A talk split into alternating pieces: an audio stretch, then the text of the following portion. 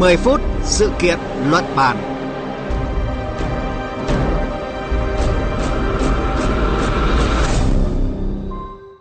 Kính chào quý vị và các bạn đang theo dõi chương trình 10 phút sự kiện luận bàn trên kênh Thời sự VV1.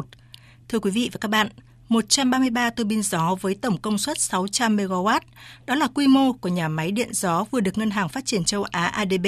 và công ty trách nhiệm hữu hạn điện gió Monsun của Lào ký kết hợp tác xây dựng.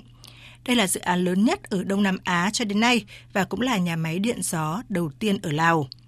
Việc Ngân hàng Phát triển châu Á ký gói tài trợ tới gần 700 triệu đô la cho dự án này cho thấy tổ chức này đánh giá cao tiềm năng phát triển điện gió ở Lào, góp phần củng cố trụ cột tăng trưởng của Lào, đó là cung cấp điện xuyên biên giới, hiện thực hóa các mục tiêu về tăng trưởng xanh của quốc gia này. Trong chương trình 10 phút sự kiện luận bàn hôm nay, chúng ta sẽ cùng tìm hiểu về nỗ lực của Lào trong việc khai thác tiềm năng phát triển điện gió.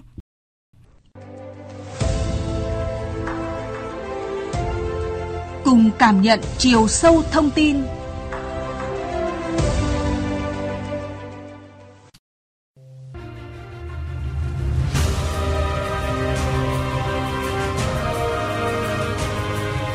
Dự án nhà máy điện gió đầu tiên tại Lào sẽ được xây dựng tại hai tỉnh Sekong và Atapui, ở khu vực phía Nam với tổng số vốn đầu tư là hơn 682 triệu đô la Mỹ. Ngân hàng Phát triển châu Á ADB với vai trò bên chủ trì thu xếp và bảo lãnh duy nhất đã cấu trúc và phân bổ toàn bộ gói tài trợ.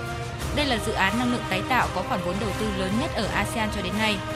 Gói tài trợ bao gồm khoản vay A trị giá 100 triệu đô la Mỹ từ quỹ nguồn vốn thông thường của ADB khoản vay vốn loại B trị giá 150 triệu đô la Mỹ, khoản tài trợ ưu đãi trị giá 60 triệu đô la Mỹ, khoản vay song song trị giá 382 triệu đô la Mỹ và khoản viện trợ không hoàn lại trị giá 10 triệu đô la Mỹ. Việc sử dụng nguồn tài chính kết hợp này giúp vượt qua các rào cản về khả năng tài chính của dự án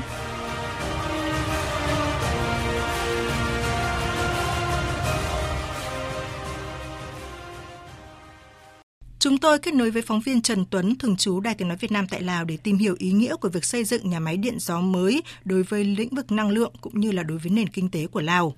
Xin chào anh Trần Tuấn ạ. Thưa anh, việc đầu tư xây dựng nhà máy điện gió đầu tiên và cũng là nhà máy điện gió lớn nhất ở Đông Nam Á có ý nghĩa như thế nào với lĩnh vực năng lượng của Lào ạ thưa anh? Vâng, thưa biên tập viên Thúy Ngọc và quý thính giả, theo như tôi được biết thì trong năm 2022, xuất khẩu điện đã đem lại cho Lào nguồn thu trị giá trên 1,7 tỷ đô la Mỹ, trong khi Lào chỉ phải chi khoảng 18 triệu đô la Mỹ cho nhập khẩu điện. Và nước này hiện đang có 90 nhà máy phát điện trên khắp cả nước với tổng công suất lắp đặt vào khoảng 11.000 MW. Trong đó thì có hơn 80% là nhà máy thủy điện. Mục tiêu mà nước này đề ra là đến năm 2025 sản xuất hơn 1.800 MW điện, trong đó thì thủy điện chiếm 57% tổng sản lượng điện và phần còn lại là nguồn năng lượng tái tạo khác như điện gió, điện mặt trời, điện sinh khối.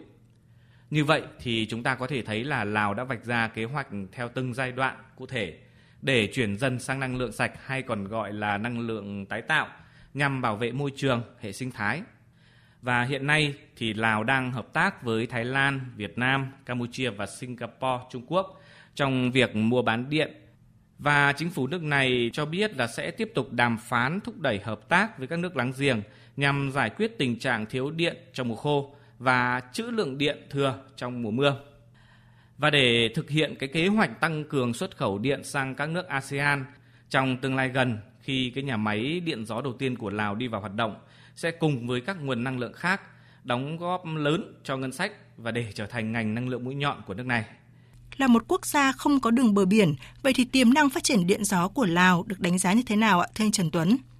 Vâng, à, nằm trong xu hướng phát triển năng lượng sạch thì Lào đang chú trọng phát triển năng lượng tái tạo nhằm phục vụ nhu cầu trong nước và thậm chí là xuất khẩu điện mặt trời, điện gió hướng tới việc ờ, trở thành nhà cung cấp năng lượng xanh của khu vực Đông Nam Á. Mặc dù là một nước không có đường bờ biển, nhưng Lào lại đang sở hữu nguồn tài nguyên thiên nhiên dồi dào À, theo tôi thì nhờ vào vị trí địa lý với diện tích đất đai rộng và nằm trong khu vực nhiệt đới, chịu ảnh hưởng của gió mùa và tốc độ gió trung bình ở Lào thì khá mạnh. Vì vậy, tiềm năng về năng lượng gió ở Lào là rất triển vọng.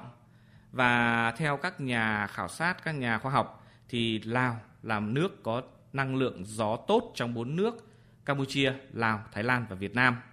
Ước tính năng lượng điện gió vào khoảng 100.000 MW. Ờ, ngoài ra, Dự án điện gió thì sẽ là một minh chứng cho sự phát triển năng lượng không carbon của Lào và cũng là một phần trong cuộc chiến toàn cầu chống lại biến đổi khí hậu với tiến trình cải thiện đời sống và phúc lợi xã hội của cộng đồng địa phương nơi các dự án được triển khai. Vâng, như vậy là dù không có đường bờ biển, song Lào cũng có nhiều khu vực có điều kiện địa hình thuận lợi để phát triển điện gió. Và cho đến nay thì tài nguyên gió của Lào gần như chưa được khai thác. Vì vậy, việc xây dựng nhà máy điện gió sẽ giúp quốc gia này đa dạng hóa nguồn năng lượng do mùa khai thác tài nguyên gió ngược với mùa mưa. Đó là thời điểm thuận lợi cho sản xuất thủy điện nhưng có một ý nghĩa quan trọng khác đối với việc xây dựng nhà máy điện gió của Lào, đó là góp phần hiện thực hóa các mục tiêu về tăng trưởng xanh khi nhà máy điện gió đầu tiên của Lào sẽ giảm lượng phát thải khí nhà kính hàng năm ít nhất là 750.000 tấn carbon dioxide. Thanh Trần Tuấn, hiện nay thì chuyển đổi xanh là mục tiêu mà nhiều quốc gia đang hướng tới. Vậy thì bên cạnh việc đa dạng hóa các nguồn năng lượng, Lào còn có chính sách gì để khuyến khích quá trình chuyển đổi xanh ạ thưa anh? Thưa biên tập viên Thúy Ngọc, thưa quý thính giả, Lào thì đã xác định chiến lược tăng trưởng xanh quốc gia đến năm 2030. Đó là công cụ chủ yếu để đảm bảo các mục tiêu phát triển kinh tế xã hội giai đoạn lâu dài, nhằm đặt mục tiêu phát triển bền vững vào năm 2030. Ở ờ, trong thời gian qua, thì chính phủ Lào đã tổ chức thực hiện nhiều biện pháp khác nhau để thúc đẩy tăng trưởng xanh thông qua việc tăng cường đầu tư và ban hành các chính sách mới trong lĩnh vực xanh một cách rộng rãi và bền vững. Thì chính phủ Lào coi trọng là tăng trưởng xanh không chỉ thúc đẩy tăng trưởng kinh tế thân thiện với môi trường mà còn giúp giảm nghèo, nâng cao chất lượng cuộc sống. Theo đó thì cái kế hoạch phát triển kinh tế xã hội quốc gia 5 năm lần thứ 9 giai đoạn 2021-2025 của Lào ấy, thì bao gồm các chính sách là thúc đẩy tăng trưởng dựa trên chiến lược tăng trưởng xanh quốc gia đến năm 2030. Thì trong đó thì đưa ra các giải pháp định hướng ưu tiên liên quan đến quản lý tài nguyên thiên nhiên, điện, năng lượng tái tạo và giải quyết các vấn đề ô nhiễm, quản lý chất thải À, cùng với đó là các công cụ tài chính về môi trường và du lịch xanh để có thể thúc đẩy tăng trưởng kinh tế. Trước nhu cầu về năng lượng điện sạch và bền vững ngày càng tăng thì chính phủ Lào cũng đã thành lập quỹ thúc đẩy năng lượng và quỹ này thì có vai trò huy động nguồn tài chính để khuyến khích phát triển năng lượng tái tạo trong nước. Nguồn tài chính của quỹ thì đến từ nguồn ngân sách nhà nước, vốn viện trợ không hoàn lại, các khoản vay, đóng góp và một số chi phí thu được liên quan trong đến cái lĩnh vực năng lượng. Từ đó, quỹ sẽ tiến hành cung cấp các khoản vay để phát triển lĩnh vực năng lượng tái tạo, đặc biệt là năng lượng điện mặt trời, năng lượng điện gió cùng với các dự án thủy điện cỡ nhỏ. Và quỹ thúc đẩy năng lượng tái tạo thì nằm trong chiến lược phát triển ngành năng lượng quốc gia với mục tiêu là đáp ứng nhu cầu nội địa và tiến tới tăng giá trị xuất khẩu. Cảm ơn phóng viên Trần Tuấn với những chia sẻ vừa rồi. Thưa quý vị và các bạn, khi thông báo về dự án mới triển khai tại Lào, ông Jackie Stani, trưởng ban tài chính cơ sở hạ tầng Đông Á, Đông Nam Á và Thái Bình Dương thuộc vụ nghiệp vụ khu vực tư nhân của ADB cũng nhận định rằng các nền kinh tế đang phát triển ở châu Á và Thái Bình Dương đang đối mặt với tình trạng thiếu hụt vốn đầu tư cần thiết để thực hiện các mục tiêu về tăng trưởng xanh. Sự kết hợp giữa tài trợ phát triển và thương mại của dự án này sẽ giúp khắc phục khó khăn, đồng thời đưa ra mô hình mẫu về việc huy động nguồn vốn tư nhân để phát triển tài nguyên gió thành năng lượng, giúp thúc đẩy tiến bộ về kinh tế và xã hội cho các quốc gia trong khu vực.